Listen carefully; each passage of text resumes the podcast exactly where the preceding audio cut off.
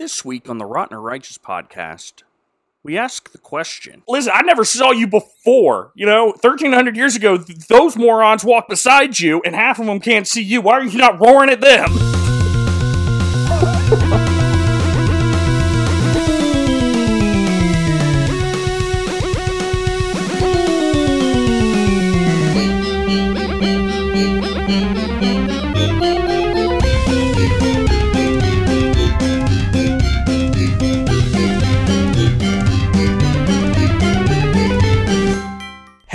Well met, adventurer, and welcome back to Ye Old Rotten or Righteous. Before I ferry you away to a fantastic land of magic and articulate beasts, allow me to introduce my companions on this voyage to Narnia.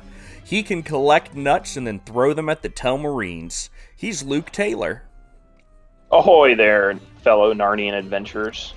Scott couldn't be here this week because he still cannot find a way out of the wardrobe that he locked himself in last week. If he had watched the movie, maybe he could get out. Yeah. In all reality, Scott Scott just keeps double booking himself. But we had him on for th- because he texted me and said that he could come on. This is a quote for for half an hour because I really wanted him to record his anger about the the first movie, taking the gospel and, and turning it into a, a fantasy story. But um, well, Scott didn't watch the first movie, but you would say, but didn't Scott watch a movie knowing that he was going to come and record? Yeah, he did. He watched Prince Caspian, which I don't I don't think this is the best movie to start if you're going to try to understand it. Uh, and as for me, I'm King Zach the Malignant. Before we begin, I do feel the need to thank IMDb for the incredibly detailed plot synopsis that was on their website because it really helped me prepare for this week's episode. Because I watched this movie kind of halfway. I watched it all the way through, but like only half of my intention was on it at any given point. It really didn't just capture my attention like last week. You and me both. But uh, maybe we'll learn something new as we go through this. We are watching through the Chronicles of Narnia trilogy, and last week we watched through The Lion, the Witch, and the Wardrobe. And in case maybe you forgot or maybe you just need a refresher, let's get us caught up. The Lion, the Witch, and the Wardrobe takes place following the Blitzkrieg that Germany carried out on London back in the 1940s. The four Pevensie siblings are sent from the bombed city of London to a, the relative safety of their uncle, the professor, and uh, they live on his northern estate while the war is going on. In the professor's sprawling manor, the youngest Pevensie, little Lucy, stumbles upon a portal between her world and the land of Narnia inside of a wardrobe. And things are different in Narnia. For one thing, uh, there are creatures that do not exist on this earth, like Mr. Thompson, or it's not Thompson, what's his name? Tumnus. Mr. Tumnus. Mr. Thompson. well, Tumnus is a dumb name. So, Yeah, I'm glad I was born as a Tumnus. Tum to tum tum Tumnus. Also invented- glad I wasn't born with goat legs. He invented. It's a lucky thing they were able to remove that pigtail that you were born with. But um That's true. yeah, like the fawn Tumnus, which is just a creepy James McAvoy with goat legs. Uh, and even the most normal animals in Narnia have the ability to speak. Soon, Lucy is able to escort her other siblings, Peter, Susan, and Edmund, into Narnia. And once the siblings are there, the, they meet the Beavers, a, a lovely couple of, well, beavers, who tell them about Jadis of Charn, better known as the White Witch, who had conquered Narnia a hundred years previously. Since then, the witch had wreaked havoc on Narnia and cast the magical land into perpetual winter. This phenomenon is aptly named the Long Winter, where it is always cold and snowy and Christmas never comes. Their only hope is to meet up with the great lion Aslan, fight the witch, and fulfill the prophecy that states that the winter will end when two sons of Adam and two daughters of Eve, that is, humans from Earth, sit upon Narnian thrones and rule the land. During their stay at the Beavers, Edmund, who was tired of living in Peter's shadow, abandons his brother and sisters and travels to the White Witch's fortress to give her his support. Edmund is immediately bound and then forced to accompany the witch as they chase down Peter, Susan, and Lucy in an effort to stop them from reaching Aslan and an effort to stop them from ever sitting on the throne. But this effort is unsuccessful, as the three loyal Pevensies reach Aslan and ask the frightening, although wholly good lion for help saving their wayward brother. A repentant Edmund is rescued by centaurs and reunited with his siblings, but their joyful reunion is short lived because the White Witch soon arrives and demands Edmund's blood, which is hers by right according to a statute of old magic which states the blood of any traitor belongs to the witch. Aslan selflessly volunteers to sacrifice his life for the life of Edmund, and the lion is bound, beaten, and ultimately killed upon the great stone table by the witch and her horde of terrifying monsters. What the White Witch did not know was that Aslan's sacrifice fulfilled another part of the old magic statute that stated that when an innocent life was given for a guilty one, the statute would be fulfilled and nullified.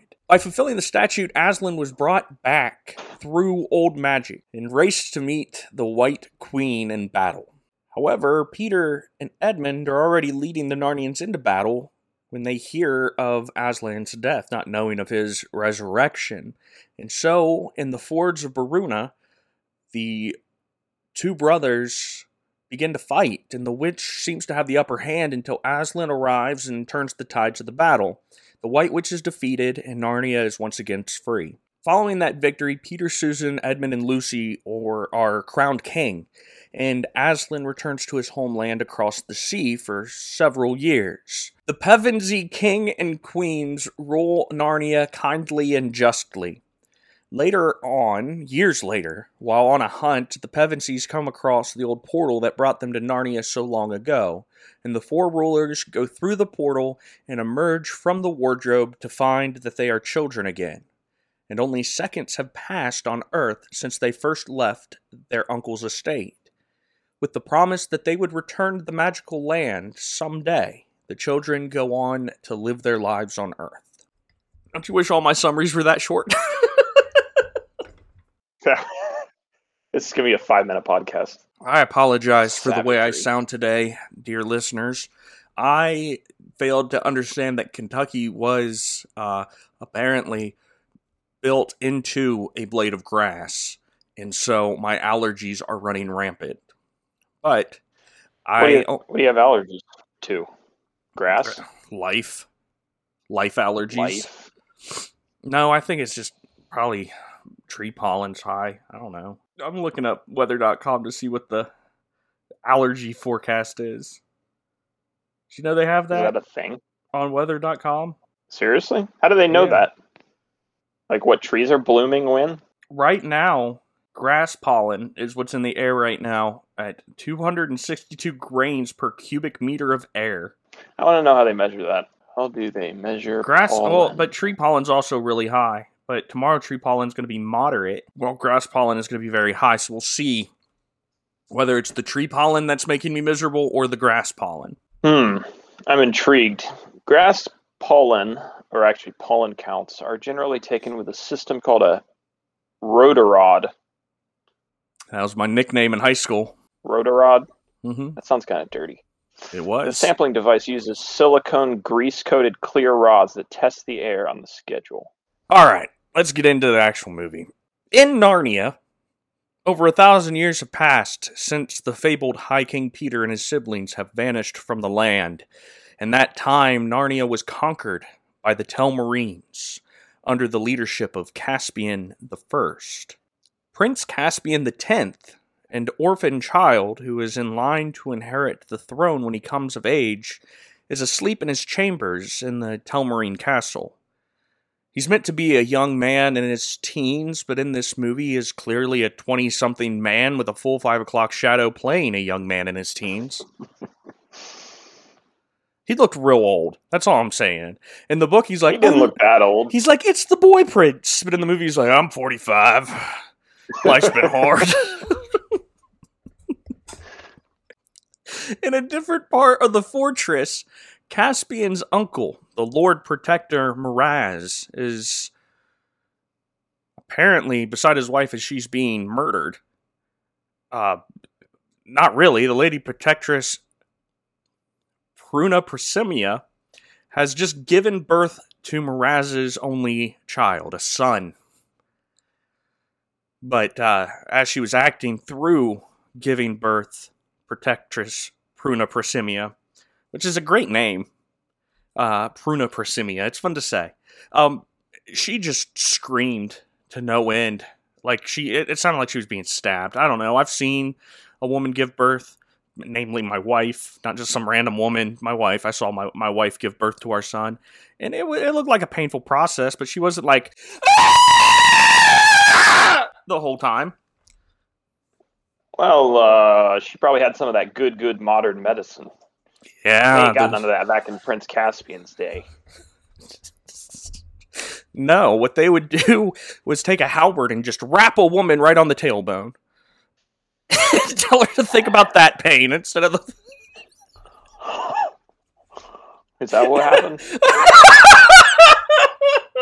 I'm gonna have to ask the medieval gynecologist about that. It was called the ye old gynecologist. Clearly, women scream when they're in labor because they have demons. Rub these two slices of lemon upon your eyes, and if that doesn't take care of it, pay fifty pence to the church. She probably Maybe- didn't. Yeah, she didn't pay her. She didn't pay her uh, indulgences. medieval medicine. It's a sham. I want to go back in time to medieval England and become a doctor because you do whatever you want. I mean, think about that for basically. like you don't have to know medicine. Sire, sire, my son has been bitten by a deadly asp. Bring me a goat and a knife.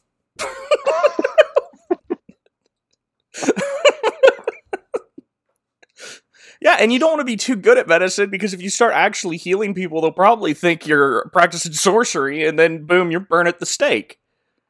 You, And then they won't come back and give you their money. So you- I there's I- incentive to keep people sick. I know that my son, my daughter, my first, second, and third wives, my grandfather, and my mother have all died at your hands, but you are a godly man, sir doctor. Clearly you know what's going on. So yeah, the Lady Protectress Pruna Persimia gave birth to Miraz's only son. Miraz, knowing that as long as Caspian lives, his power and his newborn son power is only temporary, orders his right hand, General Glozelle, to go and murder his nephew. And how does this murder take place, you may ask? Are they gonna slit Caspian's throat as he sleeps? Maybe poison the rightful king? No. Glozelle opts for a more subtle method. He brings about 10 guards, fully armored, clanking away into his bedroom with crossbows, and then they decide, decide to fire 5 million bolts through the closed curtains of Caspian's canopied bed. There are so many other more effective and simpler ways to kill someone than to have 23 people just shoot crossbow bolts, bolts at them. You know, I thought the same thing. And they also must have reloaded super fast because there was only like 10 of them, but there were like 30 darts that went through there. So much Listen. so that they cut the curtain in half. Listen, I, I hunt with a crossbow, all right? I, I know how hard it is to pull one of those suckers back. I didn't see one of them like gasping for breath and have sweat pouring down their face like happens to me because I'm fat and out of shape. And if I bend over, I can't breathe so good.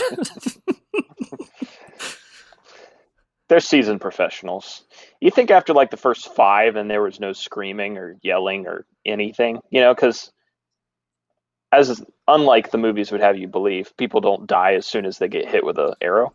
well, I, Uh, you would think they would be like, hmm, maybe there's no one in there. But I disagree.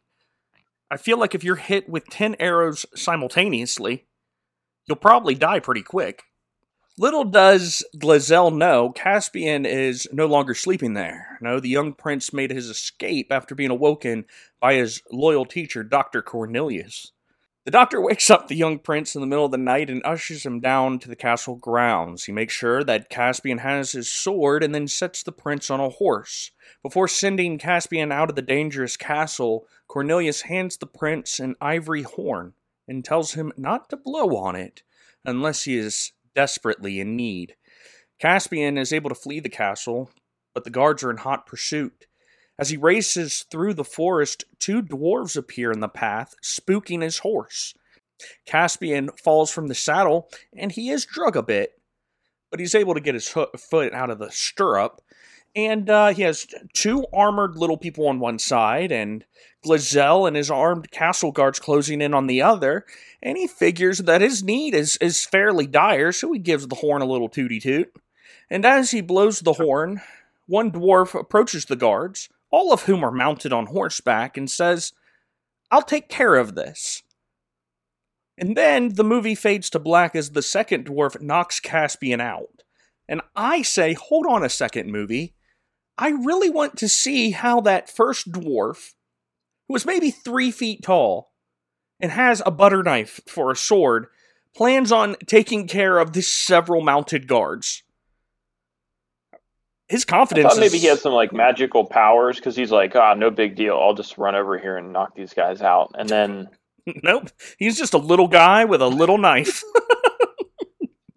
but big courage, but not very smart courage. Listen, if you have big courage, you can do anything. No, you can't. No, you can't. I, I, thought it was funny how his professor was like, "Head for the woods; they'll never follow you there." Then they just follow him right in, and nothing happens. And and how he hands him the horn and say, "Don't blow this since you are in desperate need." And then four seconds later, he's in desperate need. uh, well, I guess it worked. The sound of Caspian's horn magically carries across dimensions to 1942 London, where we see Susan Pevensie outside a train station, waiting for the train to take her and her siblings to boarding school. She is trying to avoid a hormonal second rate Harry Potter who's trying to get him Susan loving. Thankfully for Susan, she's rescued from Harry's unwanted advances by Lucy, who rushes to get her sister to help with the situation that has unfolded in the station. And Harry is left crying out to, or to Susan, disappointed but resolute, saying, Oh, Susanna, don't you cry for me, for I come from Alabama with a banjo on my knee. What is that from? Uh, it's an old American folk song. Oh, you know, Susanna, just... don't you cry for me, for I come from Alabama with a banjo on my knee. You and Scott and your country music. That's not a country. that's not like Toby Keith is getting his guitar out and singing "Oh Susanna." oh, it's like in the same vein as uh, "Home on the Range." It's just an old song. "Oh Susanna," sung by James Taylor. What? No, James Taylor may have covered it. He didn't write "Oh Susanna." Mm, it's a folk song by Stephen Foster, 1826 to 1864. Like I said, it's real old. But uh, back to the movie. Lucy leads Susan to a large crowd of people gathered around a fight that Peter is involved in. And why is Peter fighting? Cause, cause there's nothing that hand to hand combat. There's nothing like ancient warfare and hand to hand combat to make you really just love getting into a scrap in order for I feel this, like it's just because he's arrogant because he used to be a king and now he's just a little kid. Well, I understand like, that, but you push the king, and he's like he's just an angsty teenager once again. It's like he. It's like in order for this movie's version of Peter to work, he has to forget anything and everything that he learned being a king of Narnia because this is not the same Peter that you read in the book. I mean, the Peter in the book, yes, he's a little bit arrogant at times, but he is not just a moron bonehead like this Peter that's like, um, you pushed the king, so now we're gonna fight. and uh, after after years of hardened military service, it's kind of sad that he can't take on what like two teenagers from the in the underground in London, and yet he can go to Narnia and To be fair, armored. to be fair, these kids weren't messing around because at one point in this fight, one of the kids that was fighting Peter hold gets on top of him and holds his head over the white line of the landing platform as a train is coming. This stops being a fight and goes straight towards attempted murder real quick. He must have deserved it. But uh, luckily, Edmund's there, who's, who goes from my least favorite to my favorite character just in two movies. Yeah, Only, really. only because Edmund is the only one that's not an idiot. Him and Lucy are the only two good ones. Edmund does hop in to help his brother fight, and uh, thankfully, two guards notice the fight and break it up. After like 15 minutes of fighting, these guards who were in the scene at the beginning finally are like, "Hey, hey, they're trying to murder that kid. They're trying to, they're they're clearly trying to get him uh, decapitated by a train. We should probably stop this." And there's like a horde of screaming, adoring children around, egging on the fight, and they're just now realizing it. But you know what? Most security guards, I suppose, are like that. Ah, you kids, you stop your fighting, you do!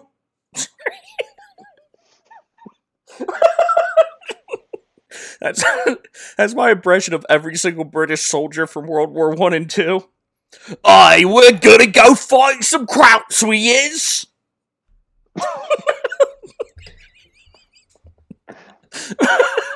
Like the most peasant London accent ever. Oh, Always be fighting for the Queen.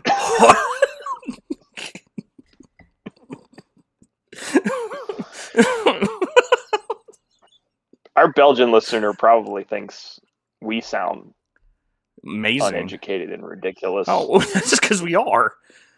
Let's get to Narnia. it's been 40 minutes. Let's get to Narnia.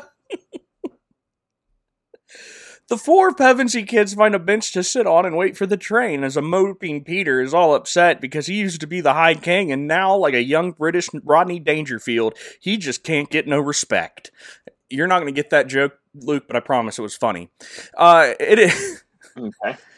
It is then that they all get magically pinched on the rear end because magic can be a bit of a pervert sometimes, and the four kids suddenly find themselves on a beautiful sunlit beach.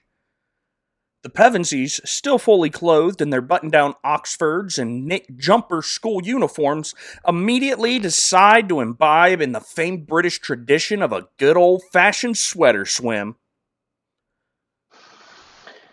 I wasn't aware of this tradition. It seemed kind of awkward to me. Yeah, yeah, it sure did. Sure did. And then they look around and realize that they're on the beach that their former palace, Cair Paravel, once overlooked. Their former home has been reduced to a ruin since their last visit to Narnia, and the four soggy sweatered siblings wonder how long they've been away. Back at the Telmarine Castle, Glozelle and his men return without Caspian, but not empty handed. No, they have returned with the dwarf, who said he was going to take care of this. He did not take care of this. He got taken care of. But I will say that this dwarf is played by the always enjoyable Peter Dinklage, who I thoroughly enjoy as an actor. Not just because he's a little person, but he's a little person who can actually act. He played. Is this the guy that's in like Game of Thrones and stuff? Yes, he was in Game of Thrones, and you probably know him best for uh, being the uh, writer, the elf, the writer elf in the movie Elf. If you remember, they call in. Oh yeah, yeah.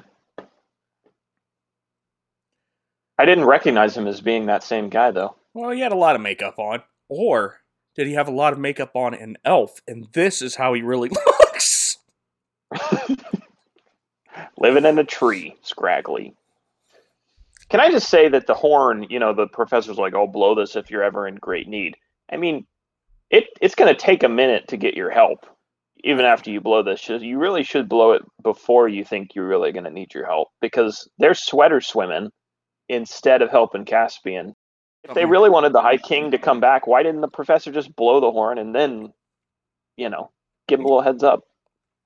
Also, if I was ever given a magic horn, I said help will come if you blow on this, and then four pasty white English kids come out, and they're like, "We're here to rescue you." I'd be like, "Oh no, oh no, oh no, no, oh no, no, no, I'm gonna die."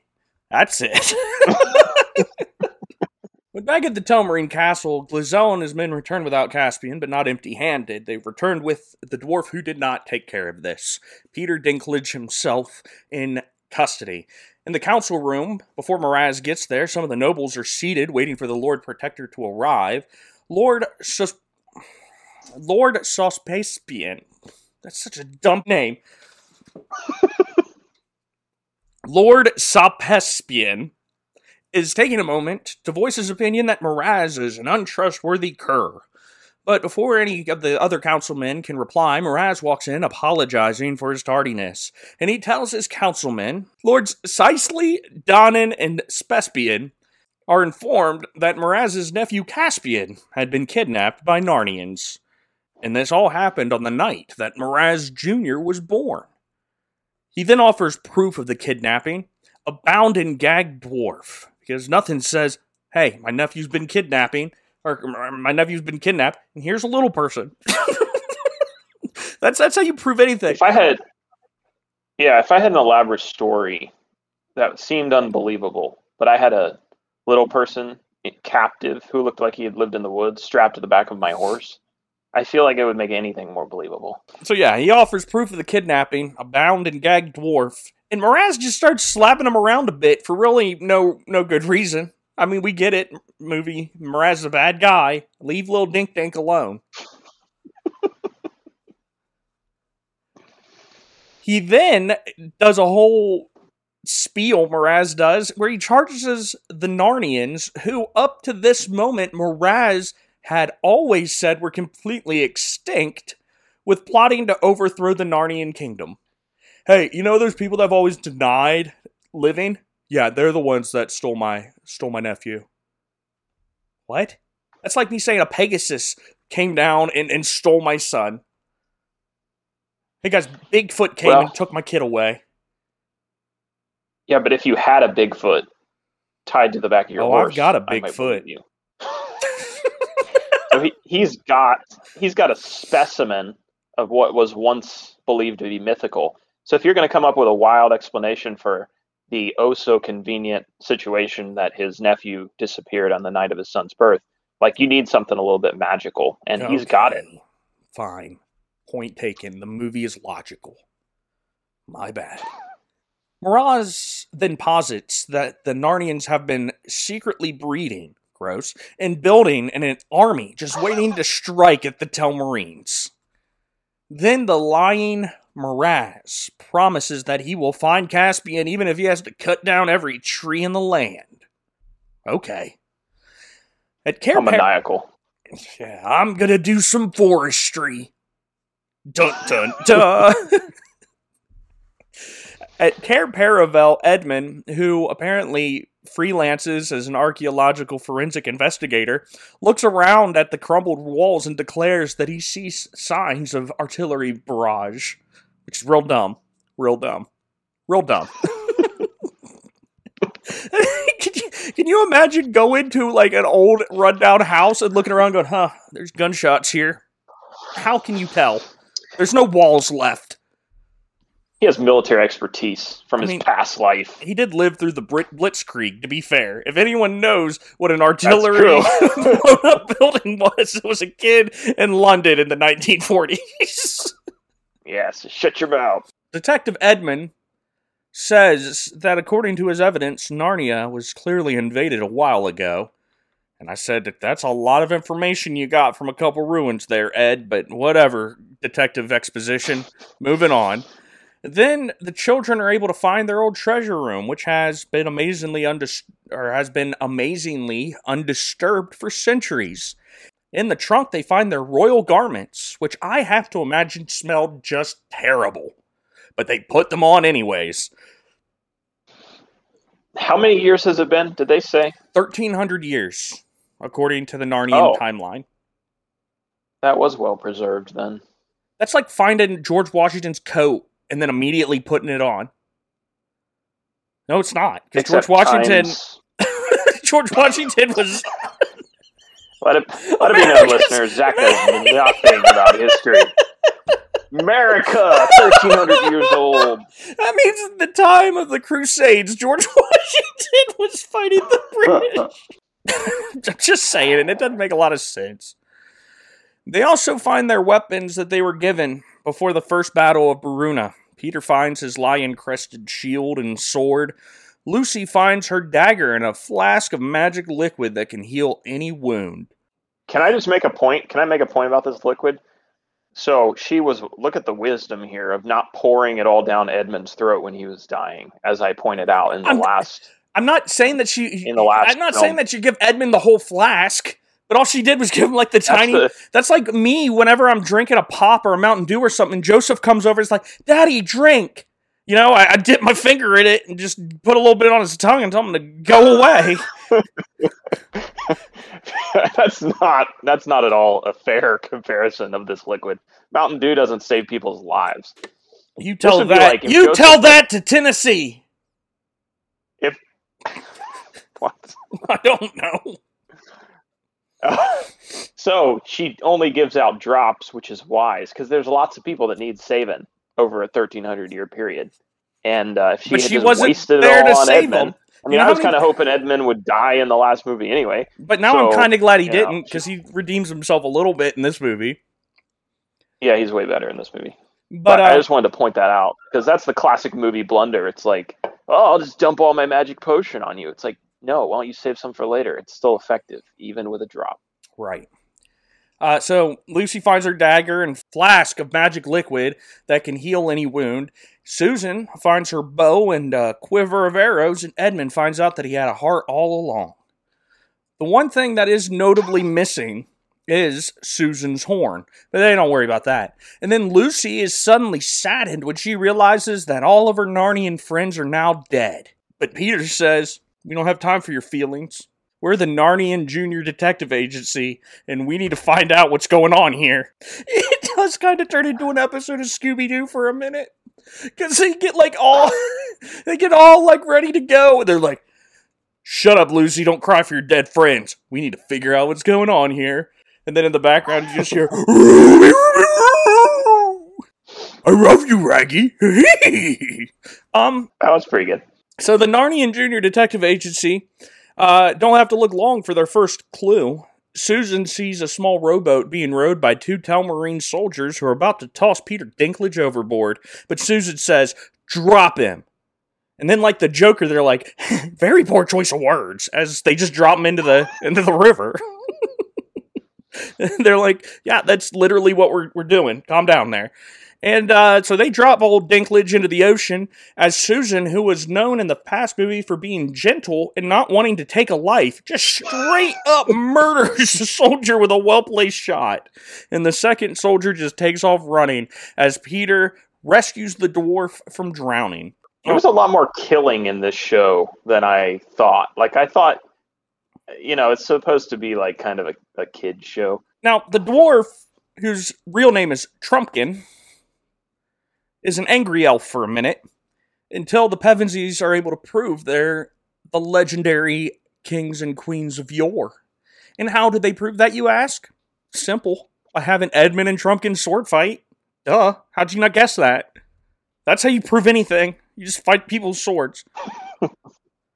and uh, Edmund is able to disarm Trumpkin. And he's like, well, the only way you could have done that is if you're these old kings and queens. now, keep in mind, I'm a real Trumpkin, man. I disarmed a dwarf. Trumpkin has been in two sword fights so far in this movie, and he's lost both of them. but only a king can disarm him. So that also means that Gazelle or Grizel and all of his, his soldiers in Trumpkin's mind are kings too. Because only kings can, can disarm Trumpkin. Trumpkin immediately believes that they're these kings and queens and said, oh, of course you're here. Caspian's Horn must have called you from, from Earth to Narnia. And the Pevensies are like, oh, If you saw that's, four, that's what happened. if you if you saw four kids that were that pasty and that out of place, maybe you would believe it too. Hey, hey, did you guys just go for a sweater swim? How can you tell? You just look like the kind of people that swim in sweaters. Well, where we come from, we call those Mormons. I feel like Mormons would swim in sweaters. Heavenly, Yeah, they would. Heavenly Father doesn't want me to be disrobed, so I shall put my sweater on before I jump into this pool. Yeah, Trumpkin's like, hey, Caspian's horn. That that horn must have called you. That's why you're here. They're like, oh, so it was Caspian's horn that pinched our bums and carried us away magically. Caspian wakes up from his forced nap deep in the woods and overhears a black haired dwarf named Nikabrik and a talking badger named Truffle Hunter arguing about what to do with him. Caspian immediately tries to fight Nikabrik because it worked out so well for him the first time. And uh, to be fair, Nikabrik does want to kill Caspian simply for being a Telmarine, but Truffle Hunter just tells everybody to, to calm down. And he goes up to Caspian, he's like, hey there, who the heck are you? And Caspian tells Truffle Hunter, stupid name, by the way, uh, uh, that he's running away from his usurper uncle. And Truffle Hunter's like, well, ain't that nifty, don't you know? But Nikabrik is just not impressed with what's going on. And as Caspian gets up to leave, Truffle Hunter sees the horn and says, Hey there, that's Susan's horn there, don't you know? And so they are like, clearly, this dude's good because this horn, where in this world that doesn't have pictures or anything, just drawings, that's clearly the horn of Susan. So Truffle Hunter's like, Well, we clearly got to trust you now because you got the Susan horn. Well, what do you know about that? At the castle, Miraz angrily confronts Cornelius with a bright red arrow recovered from the body of one of his soldiers and asks about the horn that Caspian blew in his escape. First of all, bad move, Susan. Why are all your arrows so easily identifiable? I don't know. I'm not an archer, but if I was, I probably would use arrows that everybody uses, not just bright red ones that anytime somebody shoots it goes, that's a weird arrow.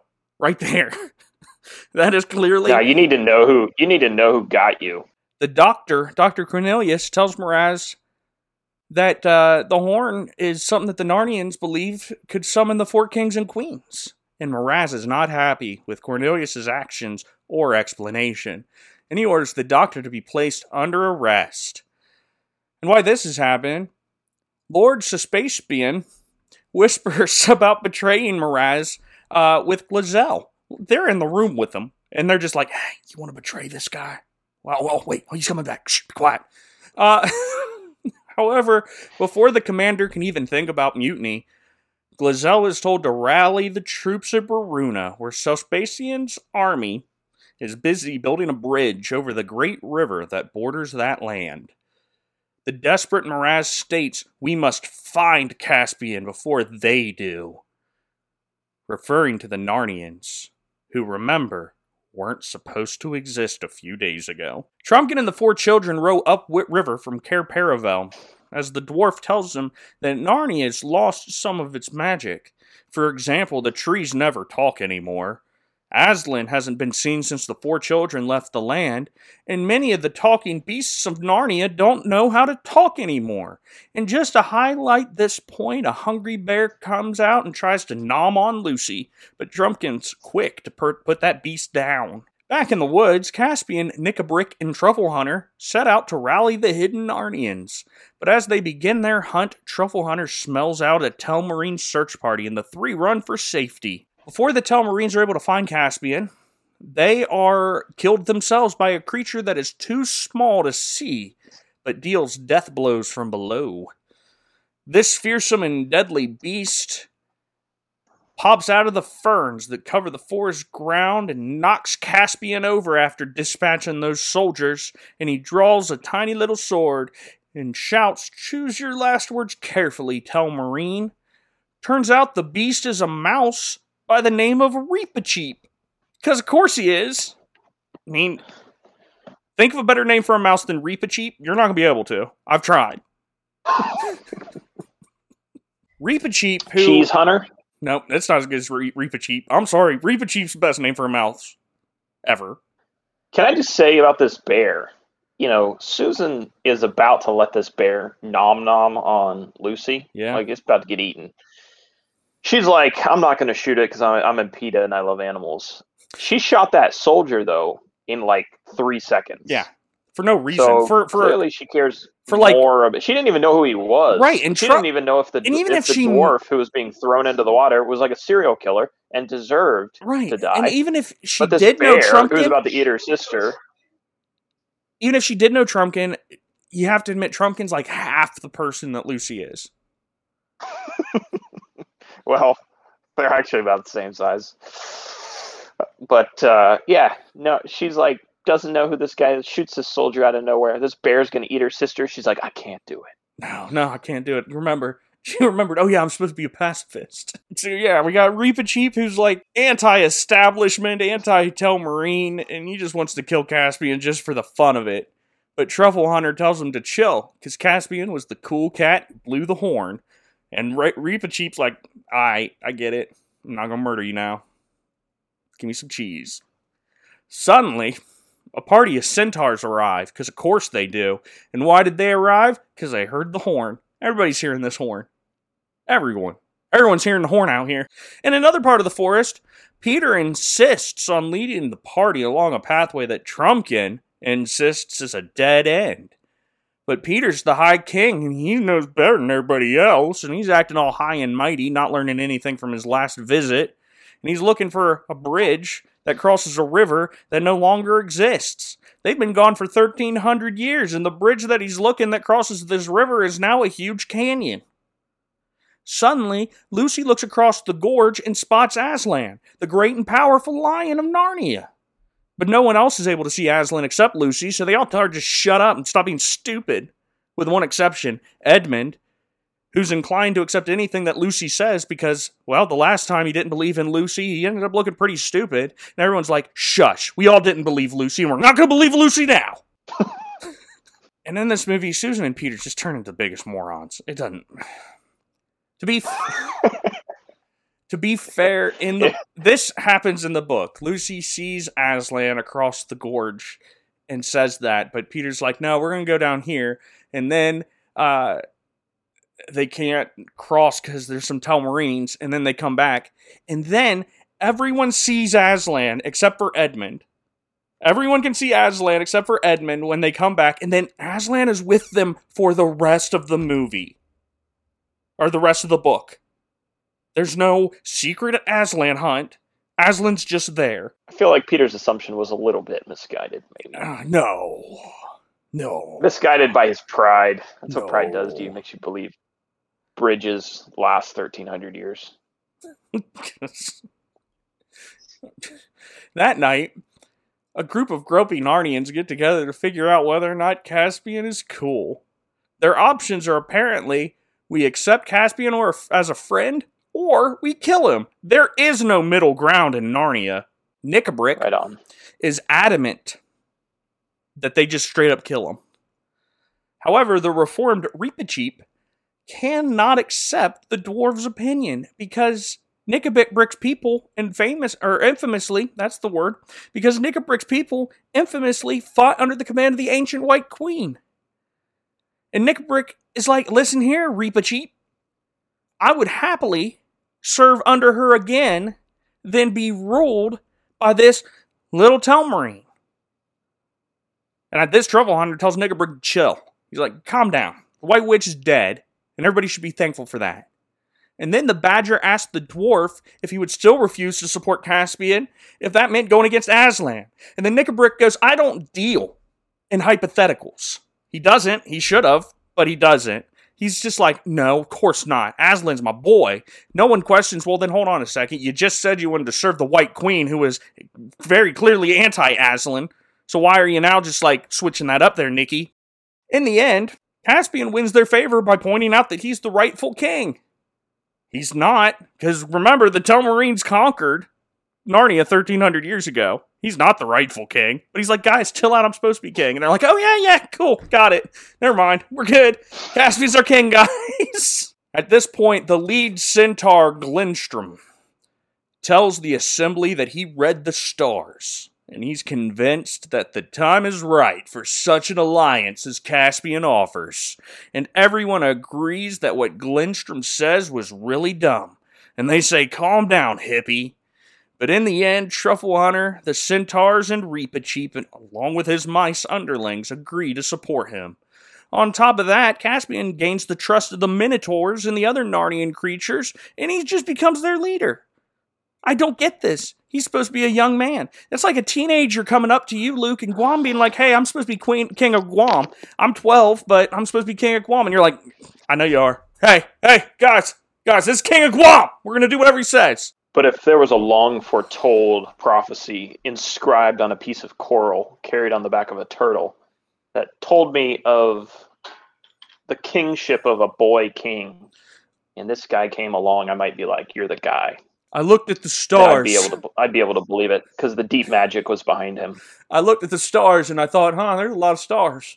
But then I thought, yeah, Caspian should be king. The Pevensies and Trumpkin make it to the fort of Beruna, and they discover that Sopespian and Glozelle's men are there building a bridge, as well as massive catapults that are capable of hurling massive boulders. Massively. Susan, who should have the royal name Queen Susan the Obvious, is like, guys, I don't think we should try to cross the river right here. Thanks for that, Susan. What tipped you off? Was it the soldiers or the giant catapults? The five then return to the spot where Lucy saw Aslan and ask her to tell them exactly where she thought she saw him. And Lucy is like, first of all, I'll cut you if you don't start talking to me with some respect. And then we don't hear Lucy's second off because she just falls through some moss. Everyone's horrified for a moment, pretty sure their little sister just committed unintentional suicide. But it turns out that Lucy just fell off or fell onto a ledge which led to a path that the group could use to cross the canyon and get to the other side. That night, Susan awakes Lucy to ask her why uh, she, Susan of all people, couldn't see Aslan when Lucy can. She's like, hey, Lucy, how come you can see Aslan? I'm Susan.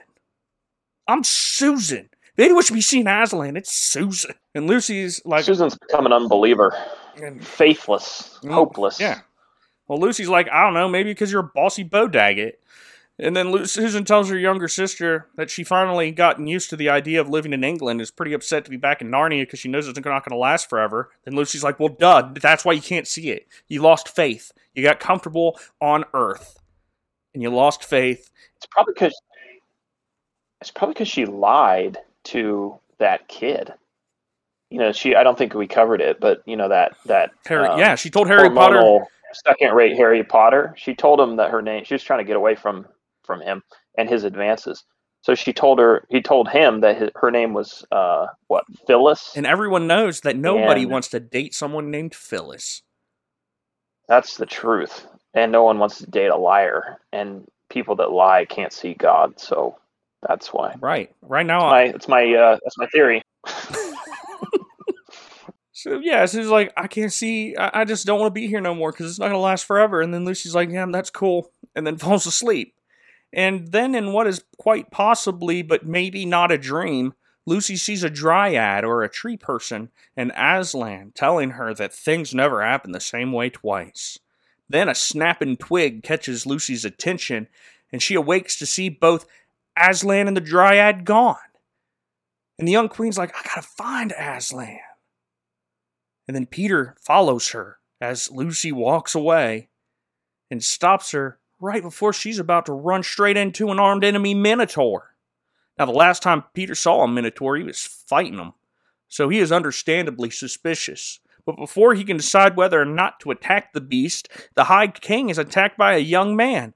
Yep, it's our boy Caspian, and the two are about to go all stabby stabby on each other when Lucy shouts at them to stop because Lucy's not a headstrong dingus, and she was able to look around and see that the young man was in the cap- company of fawns and satyrs and all sorts of other good Narnians.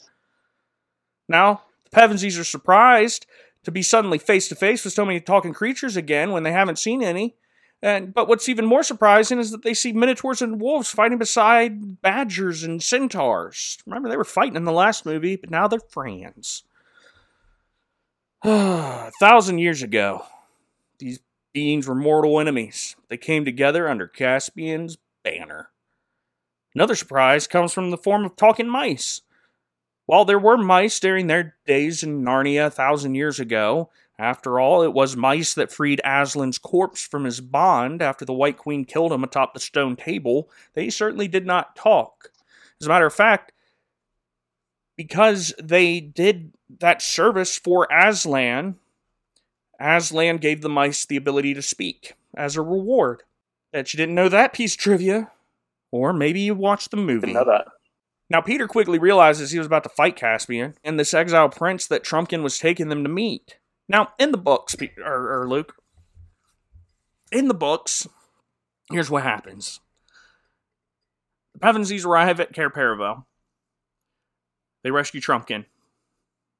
They argue about whether or not they can cross the canyon. They see troops and then go, oh, we can't go that way, and they turn around. Then they run into Aslan, who shows them the way through the canyon. Then they go to the stone table where Aslan introduces them to Caspian. Caspian immediately knows that everyone's the High Prince. And then they start planning. This makes a whole lot of more sense than these two people just running into each other by accident in the middle of the woods. This must have been like a. Um, they just needed some more runtime. I, I guarantee that's what it is. Lord of the Rings was 13 I... hours long. We can't make a fantasy movie that's shorter than two hours. Which I felt was the downfall of this movie. Soon, Peter, Susan, Edmund, Lucy, Caspian, Truffle Hunter the Badger, Glintstrom the Centaur, and Reepicheep the Mouse all sit down and become the first war council for Caspian. It's a lot of people. Well done.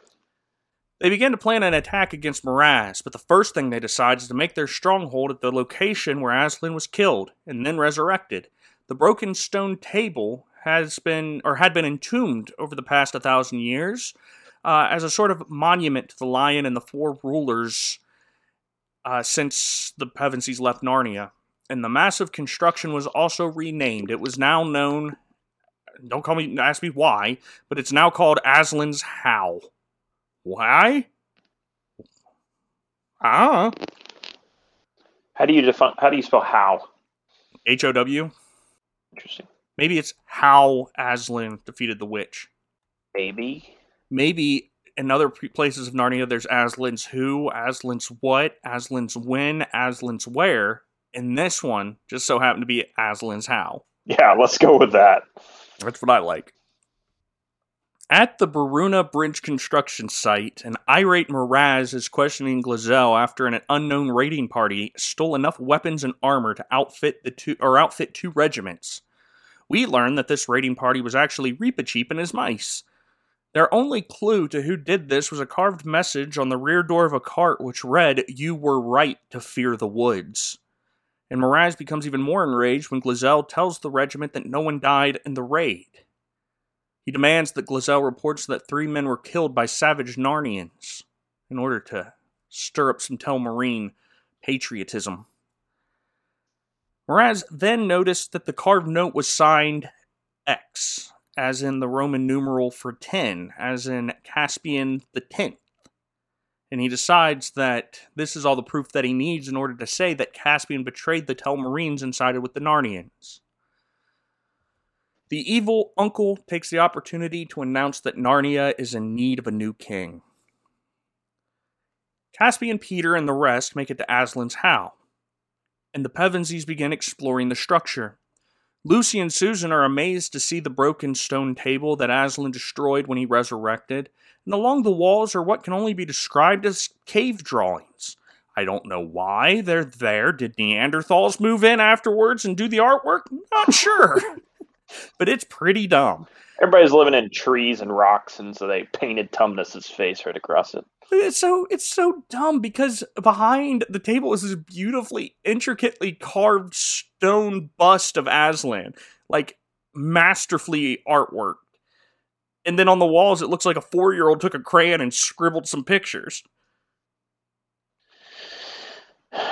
Well, you know, everyone has their job in the kingdom. Not all of us can be great artists. We'll just left. He spent all his time doing Aslan's photo, and then they sent the just let that the imbeciles that, over to just let that mentally challenged bear draw on the wall. Maybe, maybe as a kid who drew it. Maybe he's working on becoming an art, an Narnian artist. But anyways, these pictures show the four rulers and Aslan side by side. You know, maybe it should remind uh, uh, remind them that they're only really powerful and good when they're working with Aslan. But Peter looks at this And goes, nah, that's not what this means. This means we're on our own. Hold on a second, Peter. How'd you get there, bud? That is a huge leap. Not sure how that worked out. yeah, I know what this means. These pictures of us beside Aslan means Aslan's not coming back. what? Peter then learns that Aslan's How had been or has been compromised, discovered by a Telmarine scout. So the High King comes up with a plan that is not in the book, and that is why it's incredibly dumb. They're going to attack the Telmarine castle, even though their armies are smaller, and Telmarine's castle has never been successfully captured, which is what Caspian tells Peter. And Peter's like, hey, shut up. I'm High King. I haven't been here for 1300 years, but shut up. I don't know what's going on, but shush.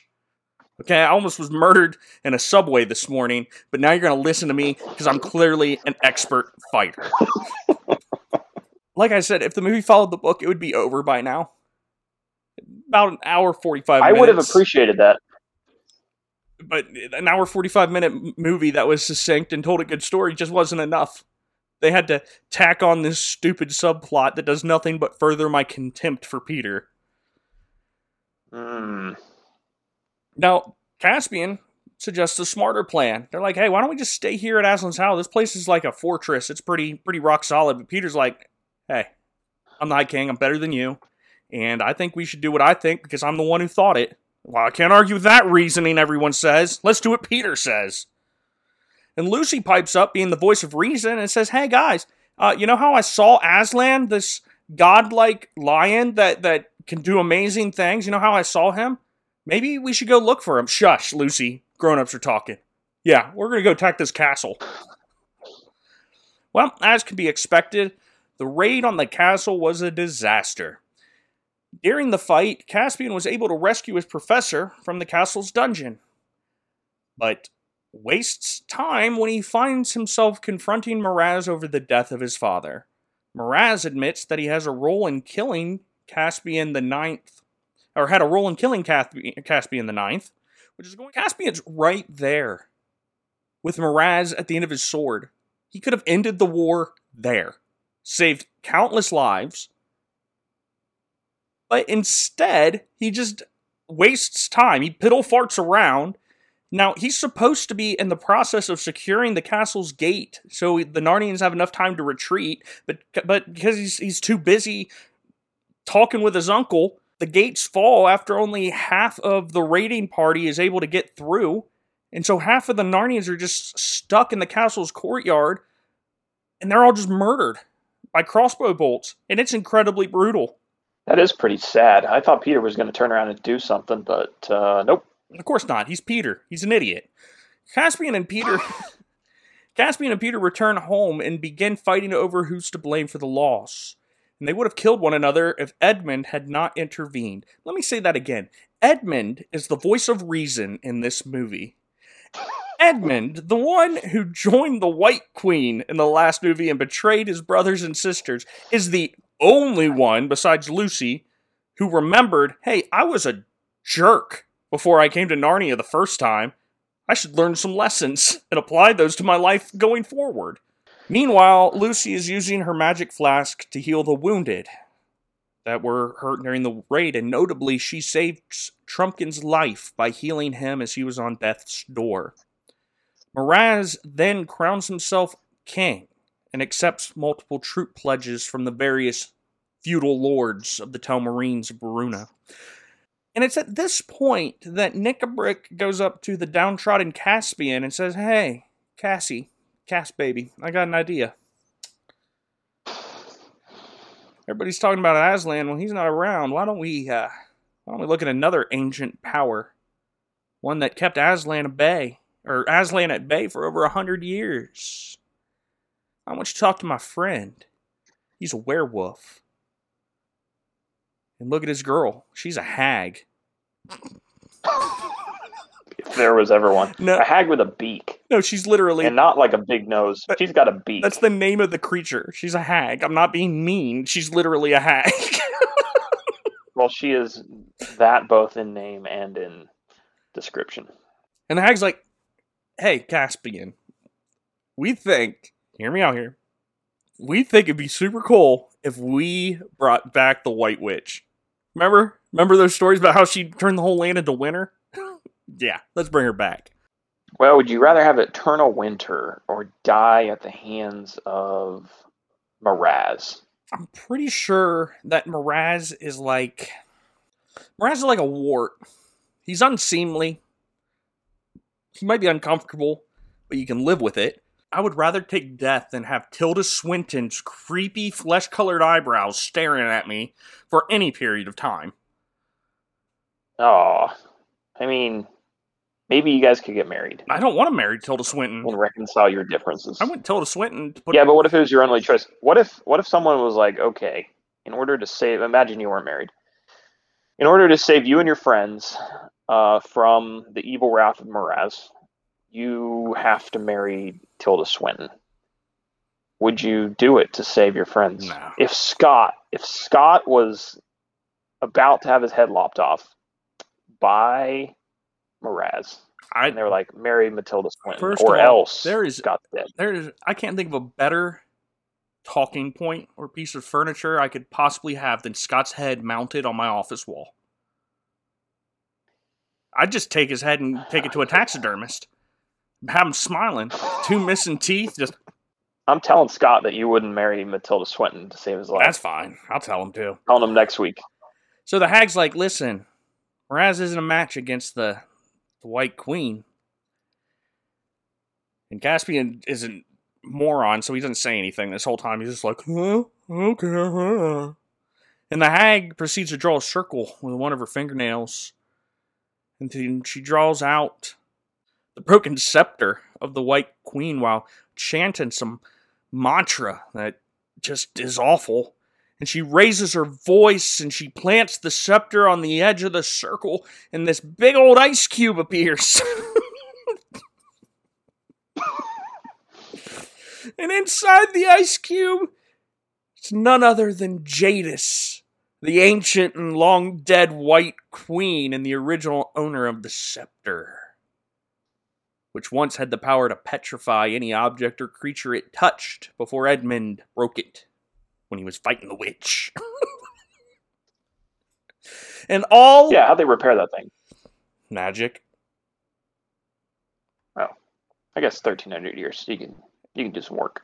And all it would take to free Jadis from the ice cube, as Jadis says, is one drop of Adam's blood.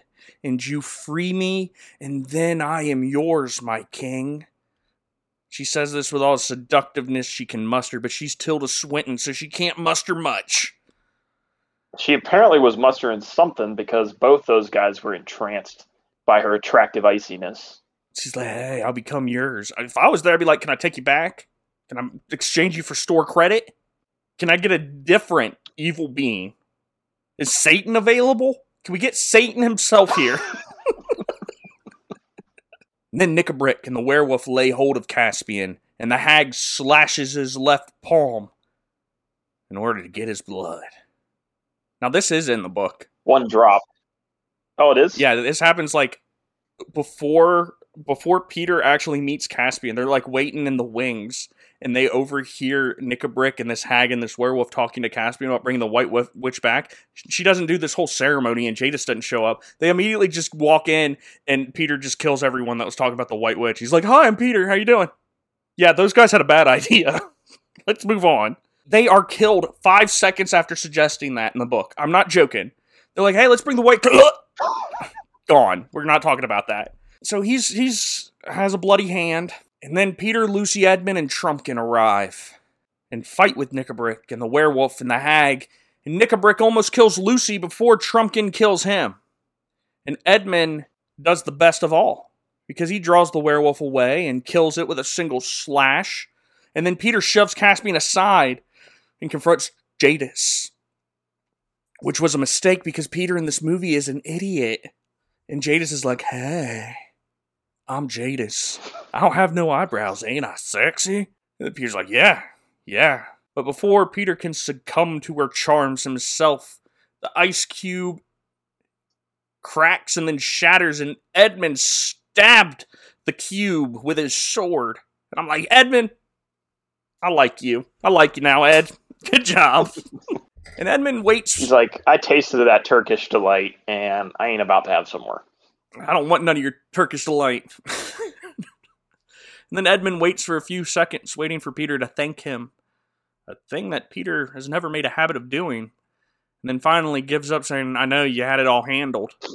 Which, of course, this is the second time Edmund has rescued Peter from almost certain death at the witch's hand. After realizing that he almost got with Jadis, Peter realizes how big of a dink he's been, and he finally accepts Lucy's insistence that she can recognize Aslan and find him again. He complains that Aslan ought to have offered him proof, and Lucy suggests that perhaps Aslan is waiting for the Pevensies to prove themselves to him. Caspian, for his part, has a heart to heart talk with Cornelius, who tells him that he always looked for Caspian to be the most noble contradiction the Telmarine who saved Narnia. Miraz's troops cross the now completed bridge over the great river and into Beruna and arrive at the How. How did they do this? I don't know, but they did. They're at the How, hundreds of them, with four trebuchets. And now Peter announces his next plan to send Susan and Lucy to ride deep into the woods to find Aslan, because only Aslan can help them now. Caspian then advises Peter that Miraz has one more weakness. As king, he must satisfy the traditions and expectations of his people. One of them is deciding a battle by single combat. That might buy them some time. So Edmund is sent, dressed in his royal armor, and he walks right up to Miraz's camp and is like, Hey, my brother Pete wants to beat you up, Miraz. And Miraz is like, No, I'm not going to do that. I clearly have more people than you. And then Miraz's lord's like, Yeah, no one's going to say he's a coward if he doesn't fight you. Why would you? Buddy, why would you even bring that up? Miraz, listen, no one's going to think that you're a big sissy for not fighting this kid. Why? No one's saying that. You're right. You're right. No one's going to say that Miraz backed down from a challenge from a little boy. This is actually one of it's one of my favorite scenes. It is a in good movie. It's a good scene. And so Miraz does exactly what Lord Suspicion. I know I've said his name 47 different ways and each of them have been wrong, but I do not care at this time. Uh, he does exactly what Suspispian wants. He wants Miraz to fight in a duel, and that's what Miraz does. Susan and Lucy leave Aslan's How astride Caspian's faithful warhorse. Caspian offers to give Susan back her ivory horn, but Susan declines, saying very awkwardly, You might need to call me again. oh, that was a terrible line. And it's this deck. And it's I- it's I- it's it's presented as well as Zach presented it right there. That's as good as it is. But I will say that Lucy saves the scene because as they're riding away, Lucy asks Susan, Really? You might want to call me again? when Susan goes, Shut up, Lucy. Then she just murders her sister. She's like, Shut up, Lucy. I do not have the time nor the inclination to explain something as terrible romance and no chemistry to a little girl like you. there is no, that's the truth. There is zero chemistry. As Peter and Miraz engage into some one on one combat in some ruins outside the How, Susan and Lucy ride a little ways into the woods, but some Telmarines chase after them, and Susie's like, Hey, I got this. And then Trumpkin pops down of a tree going, Hey, last time I said that didn't work out very well for me.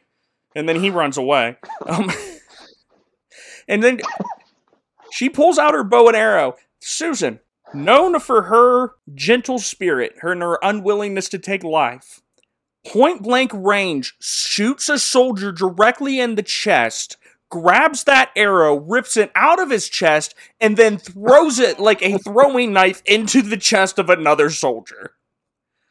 She turns into John Wick, just killing people left and right. It's ter- Was this written before or after Lord of the Rings? So this came out in 52 and then the Lord of the Rings came out two years afterwards. So S- Susan's murdering Telmarines left and right, and then Caspian shows up and is like, "Hey, what's up, Boo? Mind if I kill these people with you?" She's like, "Oh, Caspian, I think you're so great. Thanks. Let's kill him." And then he brings Susan back to the How. Peter and Miraz have the worst sword fight I've ever seen in my life because Peter keeps making noises that make me really uncomfortable. He, he is the loudest, worst sword fighter I've ever heard. He's like, ha, ha, ha. Every time he takes a swing, he has to say something. And what's worse is, like, halfway through the fight, Peter's like, hey, time out, five minutes. I need five minutes. Come on, just give me a break. I'm like, you're in a fight to the death, dude. Yeah, I was like, what? Like a respite. I need some respite. They're both like out of breath and wounded. They're like, hey, let's go back to our corners for just a second, all right? let's get ourselves together, then we'll come back to kill each other. Peter takes a little little time out, little break. Uh, his arm is out of socket, which Edmund very kindly uh, just pops that thing right back in place for him. He's just like, got it. And uh, Peter and Edmund have a have a nice heart to heart. Where Peter's like, hey man, I'm sorry for being such a turd. And Edmund's like, yeah, I was thinking about flushing you. And he's like, haha, I like that because you kept going on with my turd allegory. He's like, I don't think that's the right use of the word allegory. Peter's like, ah, listen, I'm not a botanist. I don't know words. And then Edmund's like, it's cool. I am an archaeological forensic scientist and I know words. It's a direct quote from the movie. They're fighting again after this break, and Miraz tells Suspespian to uh, intervene, you know, give Miraz an edge. But Suspespian says, I ain't doing that. Now, he's not doing it for honorable reasons. He wants Miraz to die. Because Suspespian wants his stupid name to be king. So everybody in Narnia will have to learn how to say the name Suspespian, which is the worst name to try to say. And so the two kings clash once again, and Peter finally defeats Miraz. But instead of killing him outright, Peter hands his sword over to Caspian, saying, Hey, bud, do you want to kill this guy? Like he was handing him a, a chocolate bar that he wasn't able to finish. Like, hey, you want the second half of this Snickers? But we're talking about murdering a man's life here. Murder in a man's life. so Caspian's like, You know, that was every, everyday business when you're the king, killing people, running them through with swords. and then Caspian, for the second time, spares Miraz's life as long as Miraz gives Caspian the kingship. And Caspian's a, a little, it's a little guppy, so he's like, I, I'll do that. But then Suspespian kills Miraz using one of Susan's red arrows. He probably he might have got that from Dr. Cornelius's library after Miraz confronted him with it, or maybe it was just one of the hundreds of hmm. arrows that Susan shot murdering so many people that day. Who knows? Second option. And then Suspespian cries treachery. They stab the king in the back, and this causes the Telmarines to launch a full scale assault on the How. Glozelle orders a cavalry charge while the artillerymen start a continuous barrage with their catapults. The Narnian forces manage to delay the Telmarines by tunneling under the ground of their horses' ho- hooves and getting them stuck, and then also having a contingent of, of archers under Susan's command because her body count just ain't high enough yet to shoot just volleys of arrows onto the enemy cavalry when they fall into a sinkhole. So they dig a pit and then murder a bunch of people that are stuck in a pit. These are the heroes. Honorable. like Joseph's brothers. So yeah, Caspian and Glenstorm just lead a cavalry charge to the back of the Telmarines. And guys, this fight, there's no blood, but it is brutal. This fight. Like anything in the first movie, this fight puts to shame. It looks cool. I'm not gonna lie, it's, good CGI, good effects, but it is it is incredibly intense for a kids movie. and then Suspespian sends his infantry, and no matter what the Narnians do, whether they're attacking from the rear or the front or shooting people in pits, doesn't really matter. It seems the Narnians' day has come. They're gonna they're gonna lose, especially after the artillerymen send boulders crashing into the gate of the How, sealing it so they can't run there for safety. But Lucy is able to get into the woods far enough for Aslan to meet her. And the first thing Aslan does in the movie is jump over Lucy and just murder some Telmarines. He's like, Hello there, Lucy. Haven't seen you. Sorry. Telmarines make me gassy. What's up? Um, I mean, would Liam Neeson? I mean, can you even have a movie where Liam Neeson doesn't just kill a bunch of people? I don't know. And then after he murders some more Marines, he looks to Lucy and says, And now I think your friends have slept long enough, don't you? And then Aslan gives a little roar, and he awakens the trees of Narnia from their 1300 year nap. And the trees are like, "Ah, five more minutes, Aslan. Ah." 1300 years isn't enough. The last instant, Caspian has fallen into a sinkhole. Glozelle is hovering over him, halberd in hand. He's about to impale the prince, and then he hesitates for a moment. Don't know why. Maybe Glozelle has a moment of of sympathy or a moment of, of humanity for this young prince. Maybe he's a changed man. Maybe he's like, what am I doing? This is the, the rightful king of Narnia. Why am I fighting him? Maybe he's about to throw down his halberd and embrace Caspian for the ruler he is, but he doesn't get that chance because a root just shoots out of the ground, picks him up, and just snaps his neck. And snap his neck. He's violently accosted by the bottom of a tree. root picks him up like the Incredible Hulk in the first Avenger movie to Loki and just smashes him against a against a rock.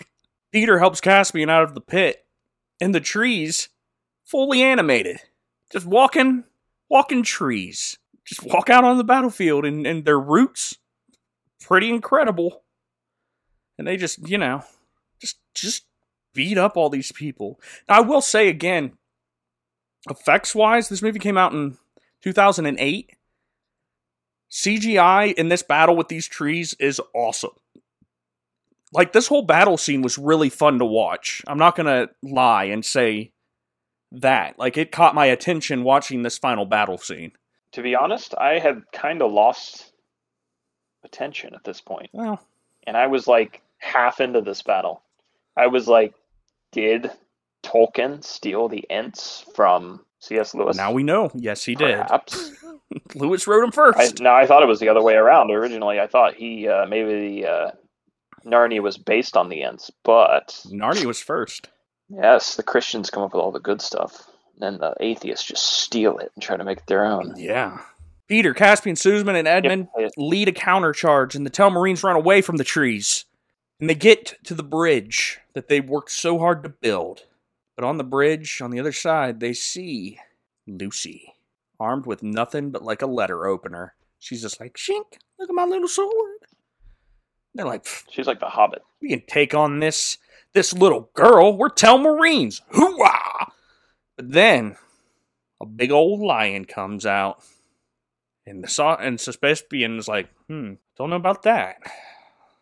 But then he's like, nah, let's charge. And they charge, and they're going across the bridge, and, and some of the soldiers in full armor are walking and swimming through the river, and they're not drowning, which doesn't make no sense because armor's made out of metal, and that should make you sink. But nah, don't worry about that. And then the river turns into Jason Momoa. Long flowing river hair and everything.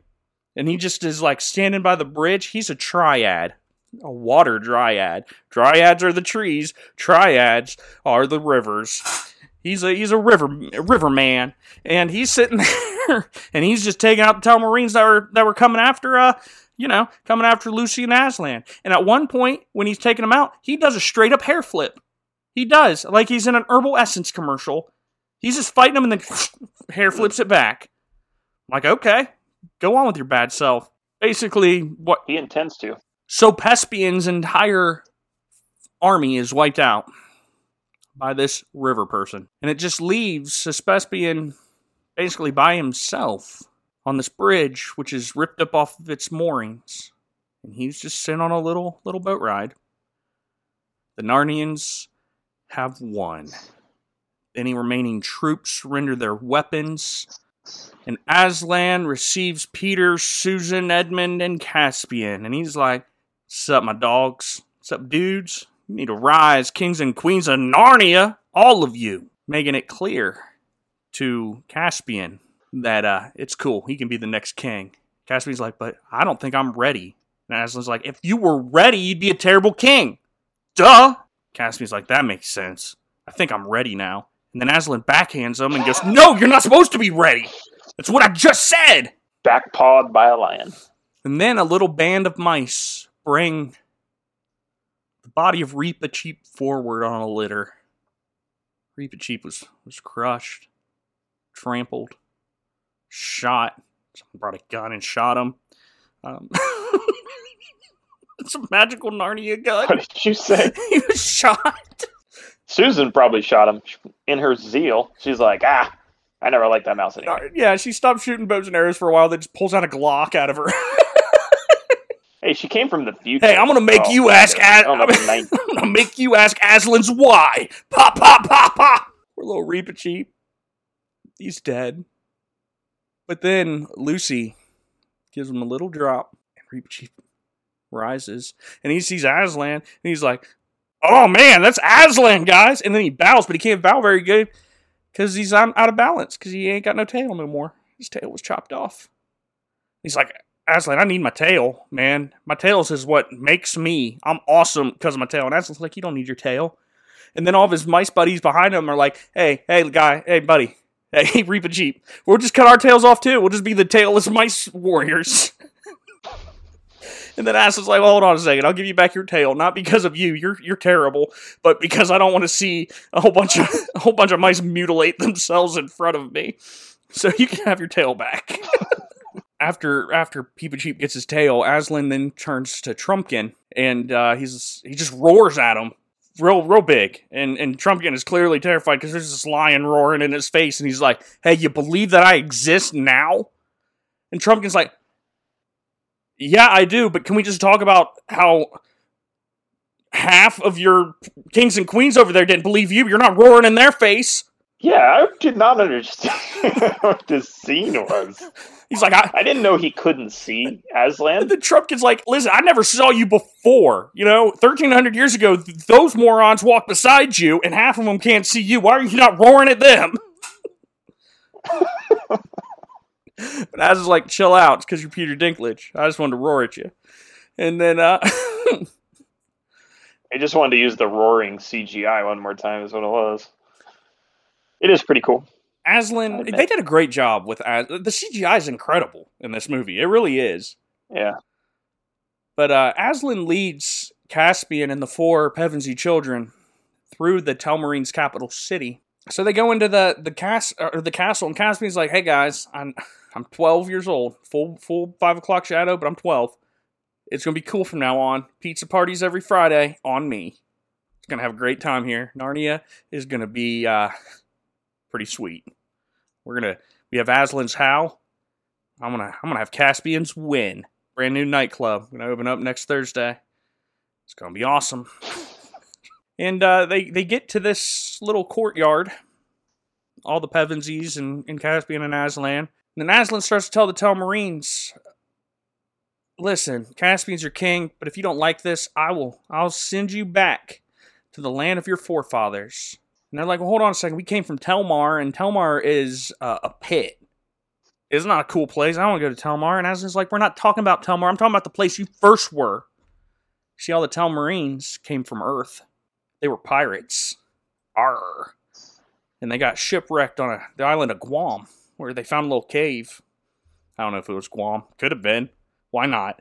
They found a little. It was. They found It was. they found a little cave that had a, a little portal that led them into the realm of Narnia, which is why Caspian would be able to bring back the Red Queen with his blood. Remember, the sons and daughters of Adam and Eve are humans from Earth. She needed the blood of a ah. son of Adam in order to bring him back. He was not born, or his people were not originally Narnians or even Telmarines. They were Earthlings. And he's like, hey, uh, there's this deserted island I'm going to send you guys to. It's pretty sweet.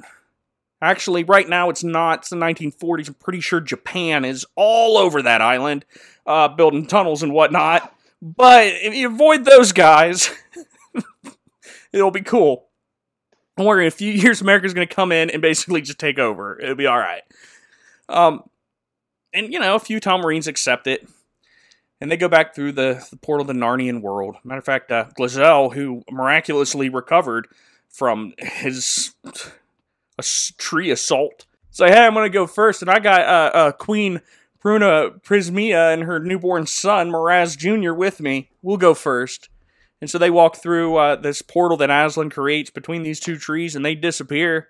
But first, Aslan goes, Hey, because you guys volunteered first, you're going to have a pretty sweet life over there. And then he breathes on him because that's how Aslan does. Just some hot lion breath. Save you from being petrified and give you a good life. And then over in the corner, there's this like blonde British lady going, and that's the power of orbit. Ding. And so, um, Aslan already has good breath. Now, so yeah, they walk through these trees and uh, they disappear. And so the other Telmarines are like, "Hey, hold on a second. For all we know, you just uh, like obliterated them. Like they they they could be just dead right now. You probably should be. We we think you're trying to kill us." And then Reepicheep's like, "Hey, I got my tail back. Why don't I walk through this thing? And then you guys will know, hey, old Reepicheep did it, so I can do it too." And then Aslan goes, Seriously, I do not like you. Go away. And then Peter's like, We'll go. And then Lucy's like, What? What? He's like, Look, it's not our time anymore, okay? It's not our time anymore. We had our time 1300 years ago. Now it's time for us to go back home. And furthermore, he says that, uh, look, it, it's time for, for me and, and Susan, Peter says, it's time for me and Susan to go live our lives on Earth where we belong. We ain't coming back to Narnia no more. Lucy's like, hold on a second, we're not coming back to Narnia. And he's like, no, you will, and Edmund will, but just not us, because we have been terrible this whole movie, and that's our punishment. We're not allowed to come back. Apparently, they have learned everything that they can from Narnia, even though it seems like it's the other two that have learned. No, I, have learned anything from Narnia. I think it's like this. Aslan took him to the side and was like, "Listen, you've been here twice okay? Both times you two haven't learned snot. You haven't learned nothing. All right? You, Susan, turned into a bossy know it all murderer. And you, Peter, you're just. You're just the worst. You're just. just bad, and I do not like you. You two, gone. Lucy and Edmund, they're pretty cool. They can come back. You two, uh uh-uh. uh. Done with you. Get Narnia out. That's what really happened. That was the real reason. I brought you Narnia in. Now I'm taking you Narnia out. but before they go through the portal, Susan has to have the obligatory romantic conversation with Caspian with this romance that they shoehorned into this movie for absolutely no reason. And Susan uh-huh. gives Caspian a romantic kiss goodbye and said, This would never work out because I'm 1300 years older than you are. And then she winks she winks in a way that's almost indescribable. Let me let me just um, let me try. Imagine someone who has never winked before.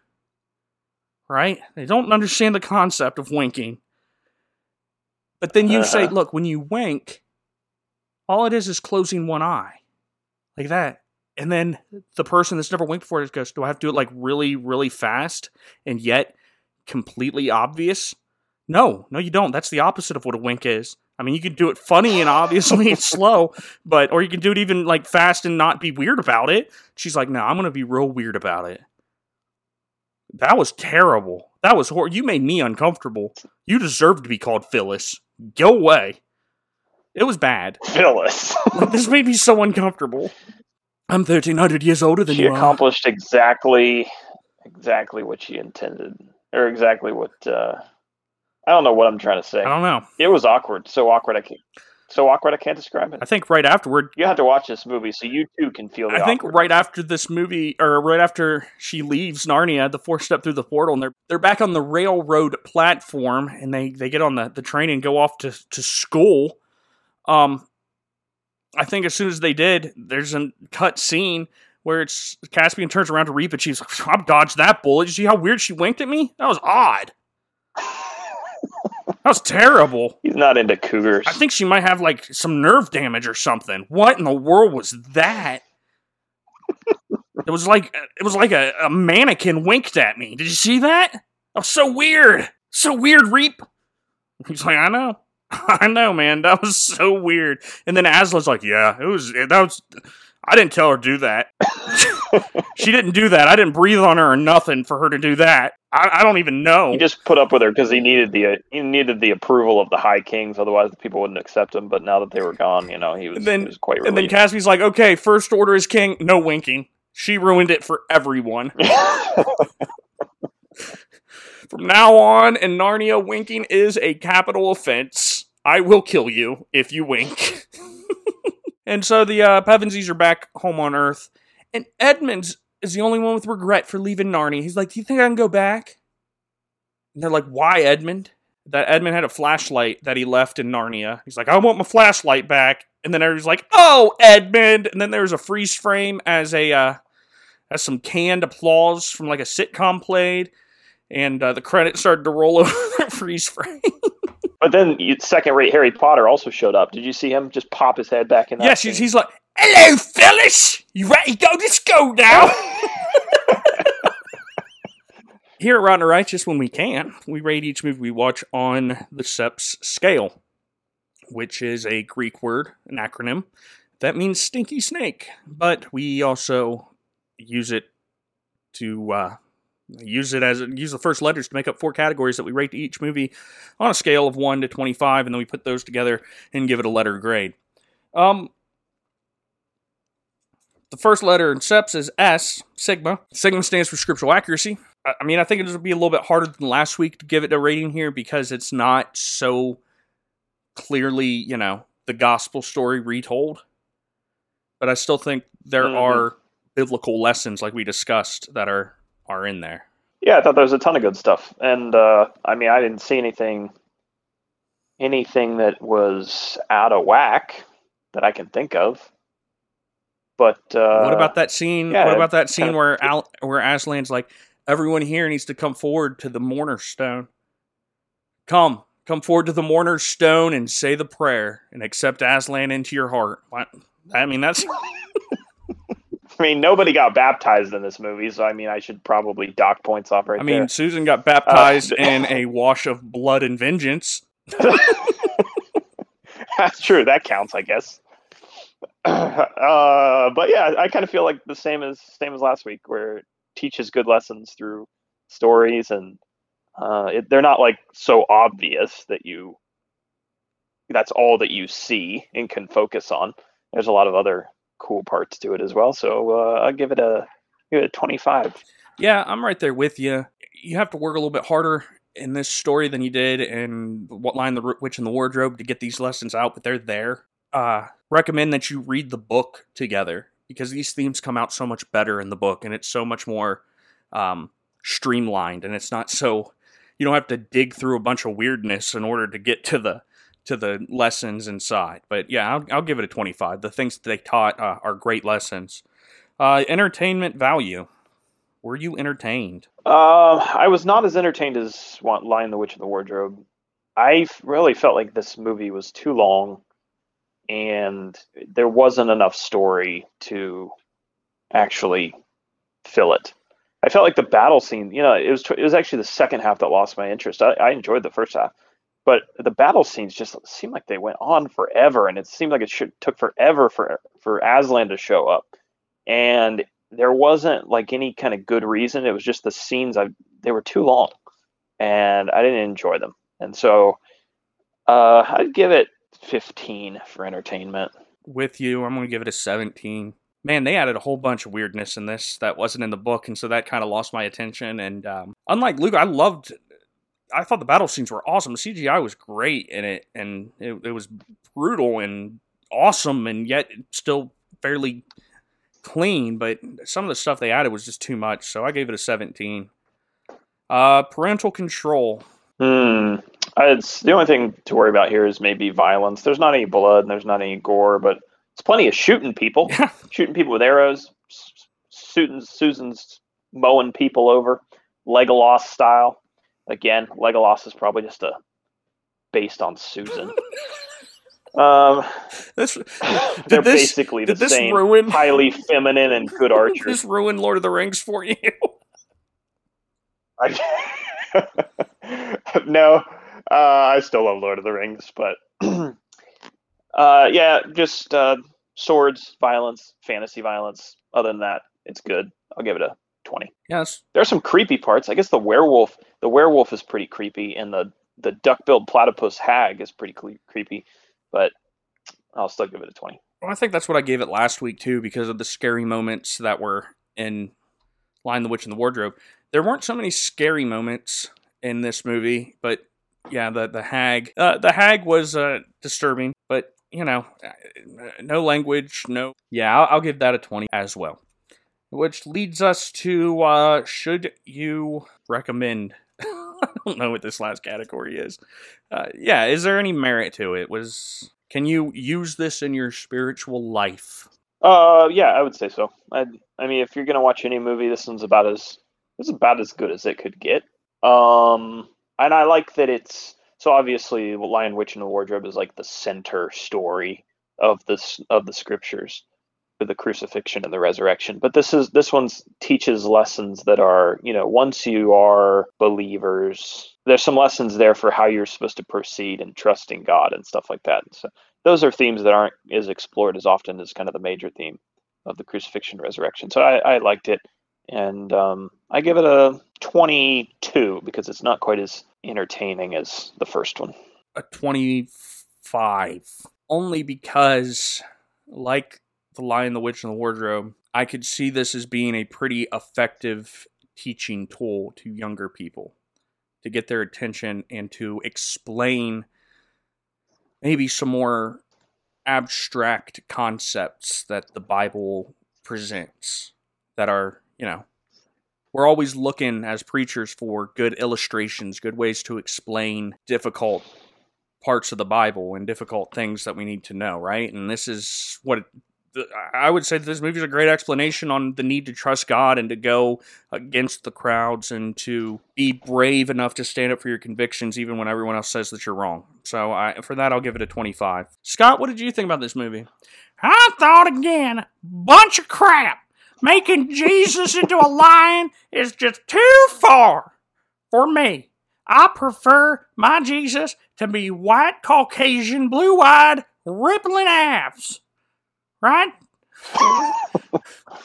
I don't want to see no lion Jesus. I don't want to see no Middle Eastern Jesus. Jesus was a white European. Okay, Scott, thank you. Informative as always. Solid. Well, there you have it, folks. At the end of the day, Prince Caspian, movie number two of the Chronicles of Narnia, is given an 85, which, although it is not an A plus like last week, it is still an A. So, there you go. Prince Caspian an A. I think that's about right. And uh, as Yep. always, we use Carleton University's grading scale. Go Ravens. Go! It's my favorite part of this whole show. I know. But that's going to do it for the Rat and the Righteous podcast this week. As always, uh, I'm Zach Geiler. I'm Luke Taylor. Before we go, Luke, I find it strange, you know, whenever we read through like children books and watch, you know, teen movies and stuff. You realize that, you know, the people that, that read the Harry Potter books are would, would love the opportunity to go to Hogwarts, right? And those that read Right. Prin- Prince Caspian, Lion the Witch at the Wardrobe. Narnia seems like a pretty sweet place to go, right? But I feel, Seems all right. Yeah. with that in mind, I feel real bad for the Hunger Games fans. You, you never.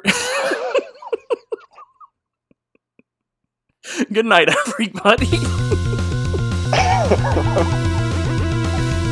never, never see, Maybe they maybe they want to go never see there. a Hunger Games fan going, man, I'd love to be in the Hunger Games.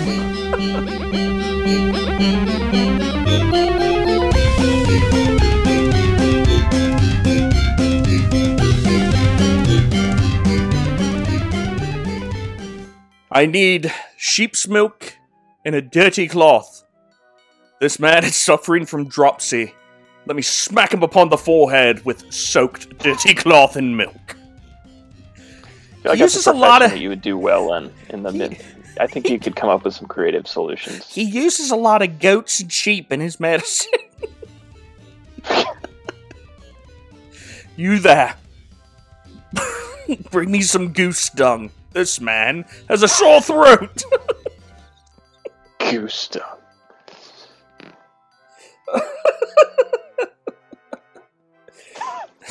oh no, the plague is here. Bring me stale bread. I shall heal him. Uh, I'd, I'd be murdered in like five seconds. Could you date or marry a girl with a Louisiana, like a thick swamp Louisiana accent? It depends on whether or not I'm allowed to also adapt a thick Louisiana accent because I married her. If you could, would you? Yeah, absolutely. If I could just start talking like this, be like, well, now, honey, well, honey, well, we're to go get that crawfish out of that crawfish charge over there, and then we're going to go over here and have ourselves a good old steaming, steaming pot of gumbo. Hmm. Yeah, can you imagine preaching a whole sermon like that? now, now, now, now, now, you all need to listen here for a minute, all right? I'm about to preach or something.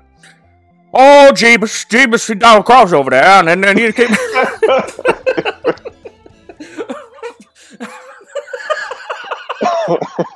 um, I'm really, I'm really tempted to go look up a sermon now in a thick Louisiana accent. No, no, no, no, no, no, no. Jeebus, he died on cross. Did three days later he rose again? Yes, he did. Mm-hmm, brother. He did.